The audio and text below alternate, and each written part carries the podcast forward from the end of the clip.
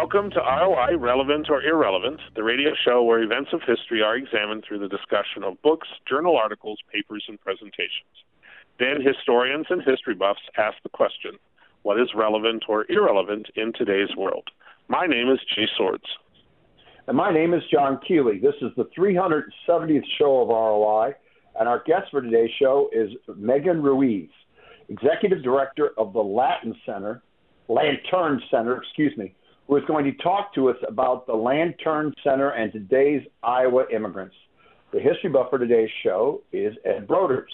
The show's theme song is titled KALA's Theme, which was written and performed by Mark Zaptel. Our producer and engineer is, as always, Mr. David Baker. This is the opening segment of the show called Farouk Dinaran, and today we're talking about the Lantern Center and today's Iowa immigrants with Megan Ruiz, Executive Director of the Lantern Center. Welcome to the show, Megan. Thank you. I'm happy to be here. So can you give us just a little bit of background into the history of immigration in Iowa? Yes. So the Presentation Lantern Center is in Dubuque County, and we are affiliated with the Sisters of the Presentation and Catholic Charities of Eastern Iowa, which serves the entire eastern 30 counties in the state. So if Iowa were divided into 30 counties, we serve that third. And so immigration in Dubuque, in about the 90s, there were a handful of Bosnian refugees that came to and settled in, Illinois, and then later moved to Dubuque and all over the U.S. And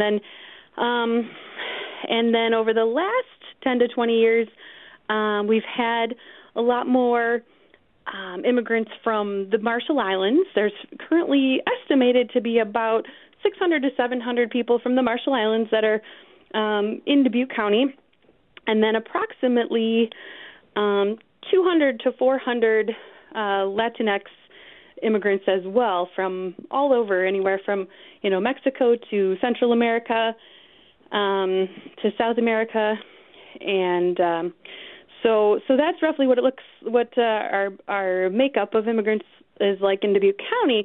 Although people are always surprised to hear when I ask how many different countries do you think the Lantern Center has served? How many representatives of different countries have we met? And there are actually people from 70 different countries who have walked through our doors at the Lantern Center and, received assistance in improving their English, or assistance studying for the citizenship test, or just a general, welcome and introduction to some of their new neighbors.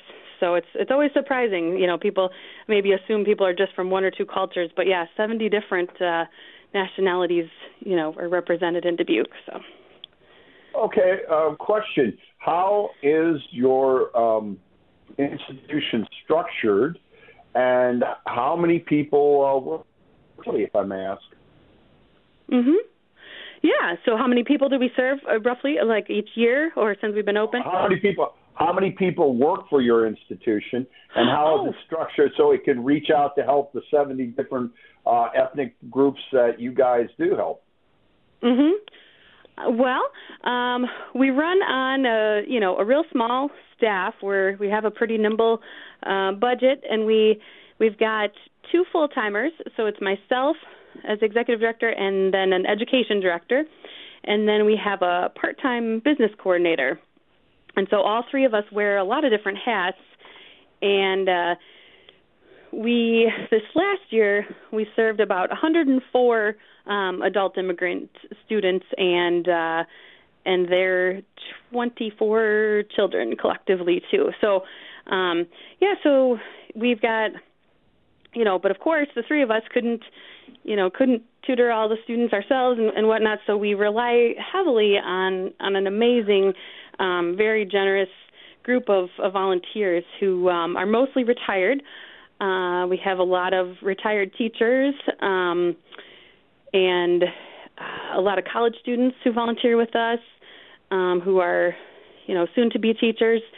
And it's at last count, we had 188 people on our volunteer database, and I'd say probably 70% of them were active, you know, to help us for at least 3 or 4 hours this last year in 2019, with probably 60 or so of them being people who come in 1 to 3 times a week to help with volunteering. Okay, Megan, so let's assume that I am a Scottish immigrant from the Highlands. Oh, Lord, God almighty, a Scottish immigrant, get out the door. And I've decided that I'm going to relocate to the United States, and I end up in Dubuque County. How would I get a hold of you, or how would you get a hold of me, and what would that initial kind of interaction be like? Yeah, thanks. Yeah, good question. So we found that we get referrals from people almost exclusively through word of mouth.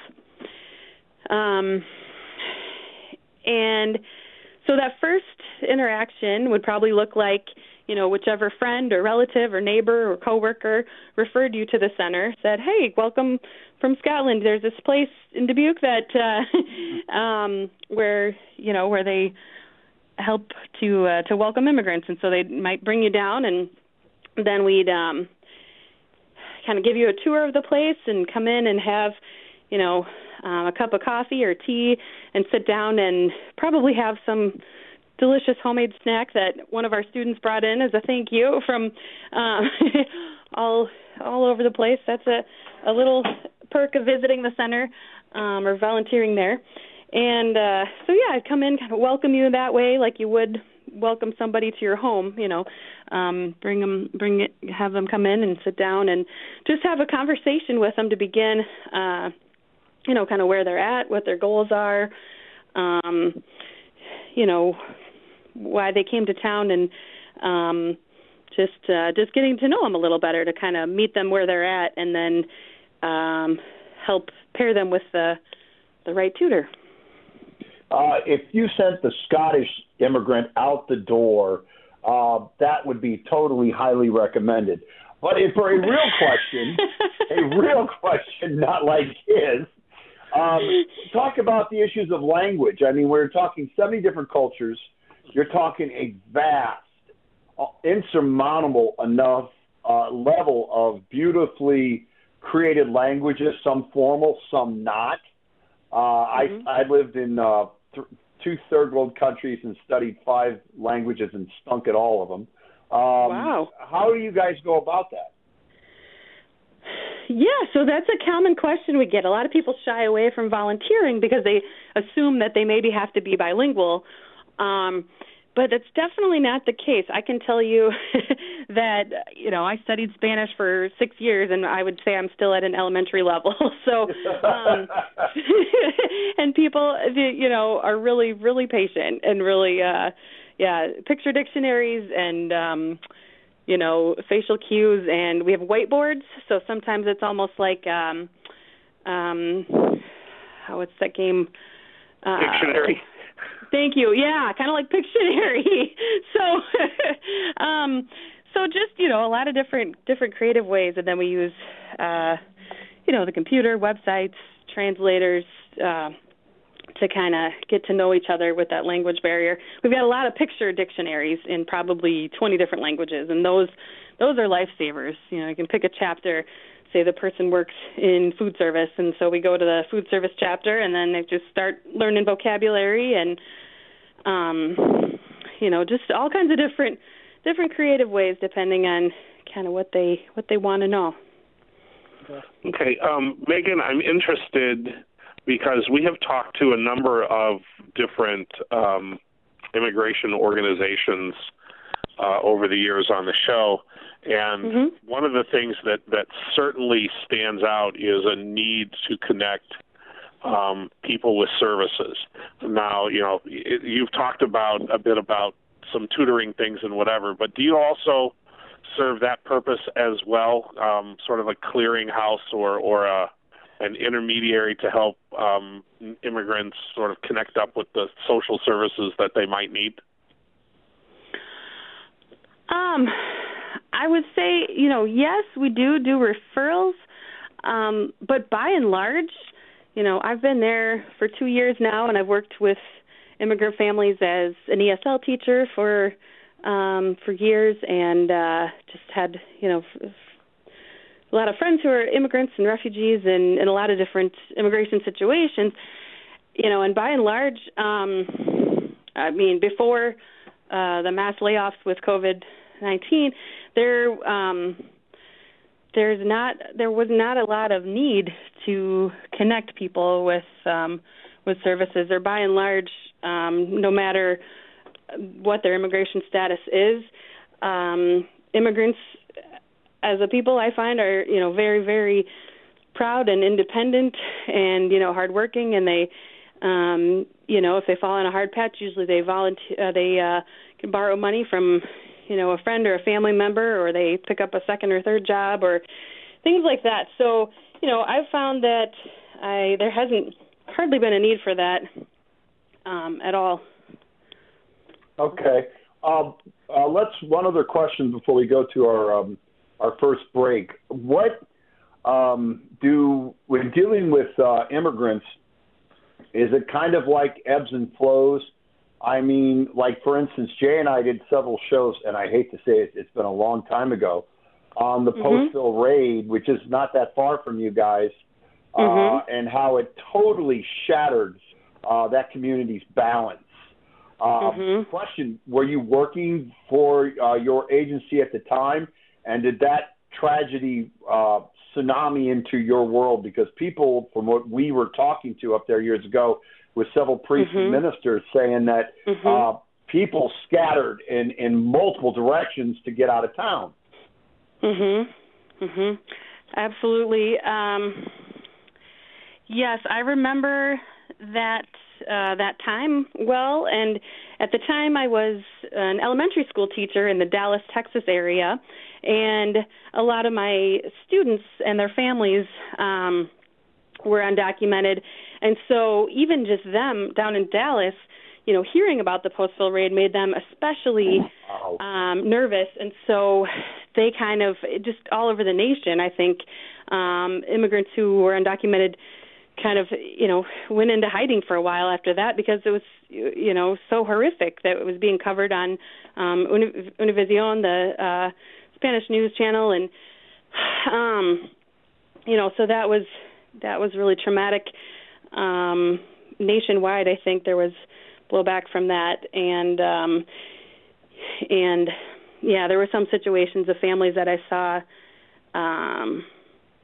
down in Texas who maybe were pursuing their paperwork at first, like going to try to pursue changing their immigration status and, maybe applying for legal permanent residency due to different situations. And a lot of them, refrained from that temporarily, or, parents who used to volunteer at the school weren't bringing food anymore, weren't volunteering anymore. They just, or some of them didn't send their kids for a short time, just worried that any exposure out into the public might, put their family in harm's way or get one of them noticed by ICE. So, yeah.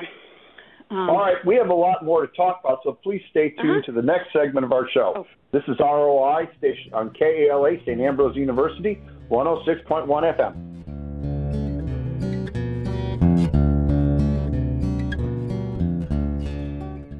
KALA 88.5 FM, the radio station with the most diversity in the Quad City region. Jazz, blues, R&B, hip-hop, Spanish and Hispanic programming, gospel, new rock, oldies, news, and shows addressing local community issues. And the world's best in entertainment and news from Public Radio International. Here's something different on KALA 88.5 FM, the most diverse radio station in the Quad City region.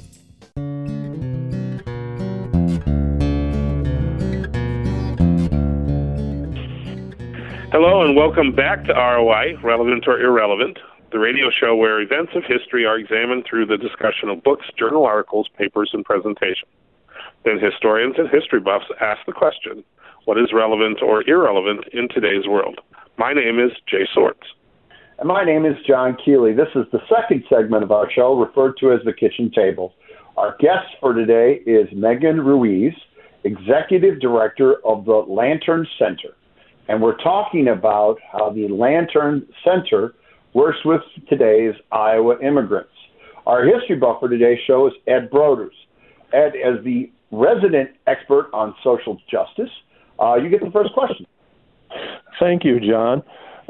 Megan, much of the attention in Iowa that's paid to immigrants is centered around meatpacking plants of one sort or another. I'm not aware that there's a meatpacking plant in Dubuque County or even close to Dubuque County. So what do the people that your organization serves, where do they wind up? Mm-hmm. Yeah, thanks. Good question. We do actually have a Hormel meatpacking plant in Dubuque. Okay. It is smaller as compared to some of the other ones in Iowa, so a little lesser known. But I had heard recently they were planning to double their capacity of meatpacking in Dubuque within a year. So a good handful of our students do work there, and a lot of them are teachers' aides or teachers. There's a lot of CNAs that work at group homes for people with disabilities, that work at nursing homes. There are a lot of people in the food service and agriculture industry, anywhere from cooks to farmhands who help on dairy farms, hog farms, and just about every segment you can think of, but particularly healthcare and food service. We see most of our students are from there. Okay. So I'm going to come. We've been talking a lot about the immigrants themselves, but I would like to kind of focus on your own organization. You said that you had a flexible budget. I love that phrase. And we've done a lot of organizations, so money is always an issue. You never have enough. So what kinds of fundraising streams or revenue streams do you have to help support your organization? Well, on a normal year, we're supported about 60% of our budget comes from private donations, anywhere from, $5 to $5,000 or more as individual families that give. And then we get some grant funding. There's a few local foundation. There's some families that are philanthropists that are immigrant friendly and give us regular donations. And then the Sisters of the Presentation, when they started this center in 2002, they worked really hard for many years to build an endowment fund. And so, we're grateful that we're able to pull from that for a good percentage of our budget while supplementing with grants and donations. And now, it's kind of similar now with COVID. There's some grants available for COVID relief, and private donations coming in and donations from the sisters for that separate fund that will all go straight back out to the immigrants in need. All right. You brought up that word, COVID-19. How is COVID? Sorry. How has it impacted your organization? I mean, again, it does for me how people do not understand that it is asymptomatic. And as you said, as we all know, meatpacking plants have been a hotbed for it. How has your organization had to cope with this? Yeah. Well, way back on March 11th, I spoke with our board of directors, and we you know, we heard that, okay, cases are starting to crop up in the United States, and it's just a matter of days until every state is, I don't know, infested, for lack of a better word. And so since, like I mentioned earlier, you know, most of our volunteers, probably 75% of our volunteers are seniors, you know, age maybe 60 to 85. I thought, boy, they're a particularly vulnerable population. And then we also have a group of college students, about the other 25% of our volunteers approximately, and, you know, who at that time would have just been coming back from spring break, you know, all over the country and all over the world, and then meeting down in the center, you know, in a packed environment where some nights there might be 30, 40 people in our relatively small space.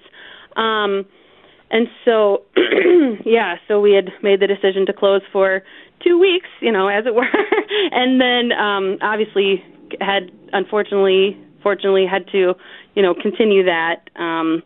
So, yeah, so it's been nearly 2 months now, but we have been connecting our tutoring pairs, you know, virtually. So a lot of them will talk on WhatsApp, or they'll talk on Facebook Messenger, or call each other, you know, or they'll do a Zoom meeting as a check-in. And so there's a good handful that are doing that right now. But, you know, of course, the pandemic is overwhelming to all of us, and we've, you know, everybody's got different roles, and, you know, sometimes multiple roles. Now they're teacher/caregiver/ still working from home or still working outside of the home, and so a lot of students are just focused on, you know, trying to meet their basic needs now, and a lot of them unfortunately don't qualify for unemployment, and even though they pay, you know, billions of dollars in taxes every year, a lot of immigrants don't get a tax return, don't qualify for unemployment, don't qualify for any kind of social safety net or benefit because maybe of a lack of social security number. And so, you know, they're really left out in the cold, left out in the dust. And so one of our primary goals right now has been just helping people pay their rent and, you know, they not get their utilities or their electric shut off, and meet their basic needs, and, you know, get some food to them and things like that. So until they can get back to work, and hopefully they'll be able to be, you know, gainfully employed like they were all the past months and years. So.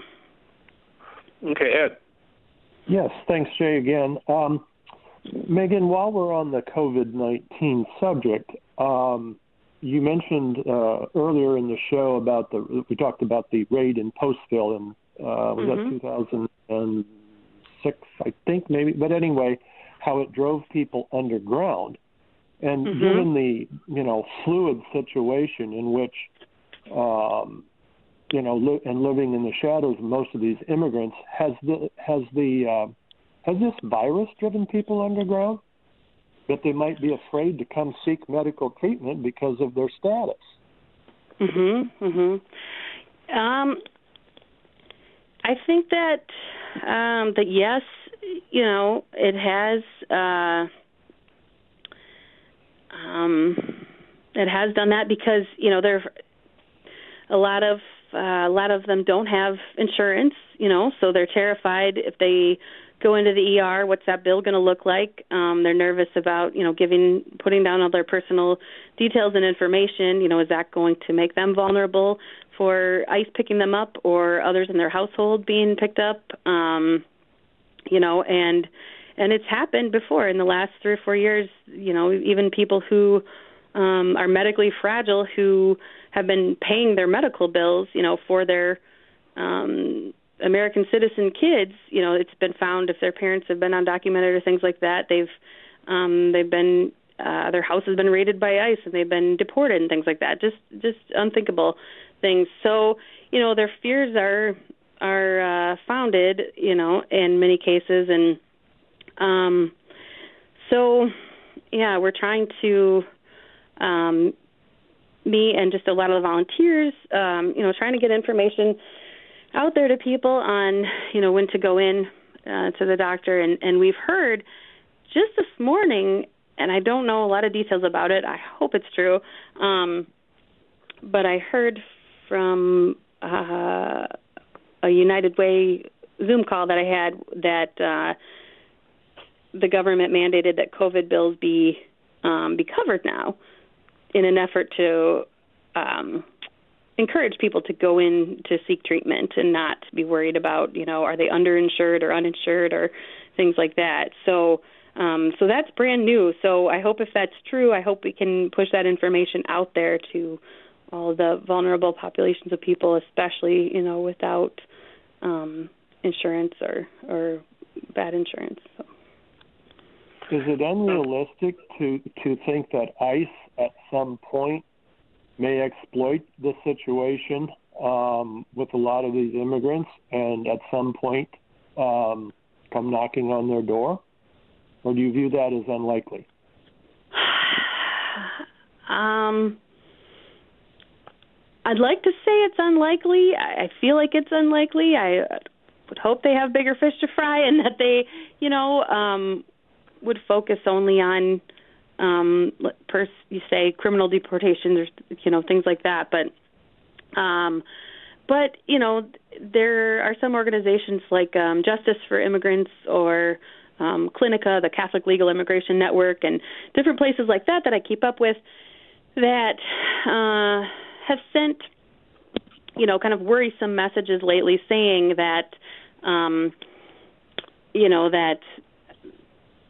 that ICE has, threatened to do that, to, gather DACA information and use it against people and things like that. So it hasn't happened yet, but and then also the public charge is a newer law that was recently passed,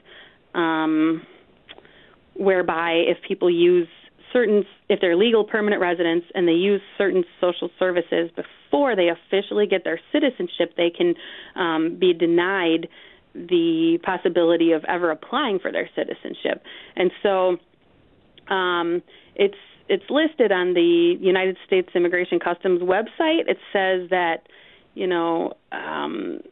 it's likely that seeking COVID care won't hurt their case in the future, or it's very vaguely worded, very coded kind of thing, where it's still scary enough that lawyers in the local area have said, yeah, that language it's not comforting. It's not reassuring to tell them, yeah, go in and seek treatment and give all of your identifying information, and you'll be okay.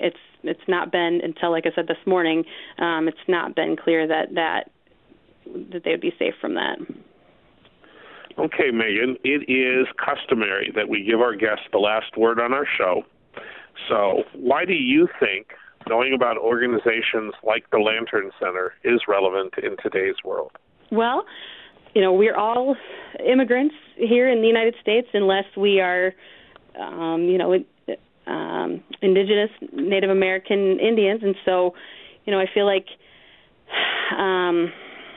with all of the negative rhetoric that we sometimes hear surrounding immigrants and immigration, that it's important to educate ourselves on the truth and the facts. And some of the relevant facts right now are that 29,000 DACA recipients are healthcare professionals, and right now today 1 in 4 doctors and 1 in 6 nurses are immigrants. And then finally, 73% of farm workers and 40% of food packers are immigrants. So, talk about essential workers and talk about all of us being in this together and needing to, to rely on each other to get through this and to survive this and to kind of come out okay on the other side. We all need to be in it together and, and be supporting each other. And so, when people consider the numbers and consider the facts, maybe they could, if people are wondering about those facts, they could look up. There's a documentary called A Day Without Immigrants, And it's just really eye-opening to see, you know, what would our life be like if, you know, immigrants didn't show up for work that day. I think that right now there wouldn't be very much food in the grocery store. There wouldn't be very many people to work the ventilators or do the CNA-type work or the cleaning work or the, you know, farm work that we all rely on every single day. So we need to not take that for granted and treat everybody equally and give them, you know, the status and the respect and the support they deserve, because they've been supporting us, and they've been our lifeline for all these years. So now, you know, it's time for us to be there for them. Okay. When we come back, we'll wrap things up, so please stay tuned. This is ROI on KALA, St. Ambrose University, 106.1 FM. This program, the award-winning Relevant or Irrelevant, is heard Friday evenings at 9:30 p.m. Central Time on KALA HD2 or 106.1 FM in the Quad City area. You can listen over the air or anywhere via TuneIn.com. To hear this program and many other archived editions at any time, visit SoundCloud.com. Search for username KALA Radio. There you'll find Relevant or Irrelevant and many other productions produced at the St. Ambrose University Communications Center.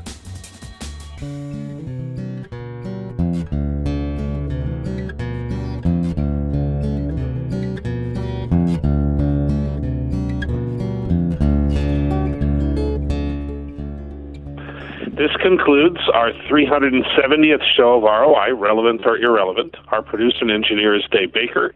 Our program manager is Rick Sweet. And the theme song for our show is titled KALA's Theme and was written and performed by Mark Zaptel. My name is Jay Swartz. And my name is John Keeley. We would like to thank our guests, Megan Ruiz, Executive Director of the Lantern Center, who talked with us about the Lantern Center and today's Iowa immigrants. The history buff for today's show was Ed Broders. This is ROI, Relevant or Irrelevant on KALA. The views expressed on this show are not necessarily those of St. Ambrose University or KALA. We would like to wish all our listeners to experience the great Basutu proverb, Hotsopula Nala, peace, reign, and prosperity. And remember, historians are horrible fortune tellers. Good night.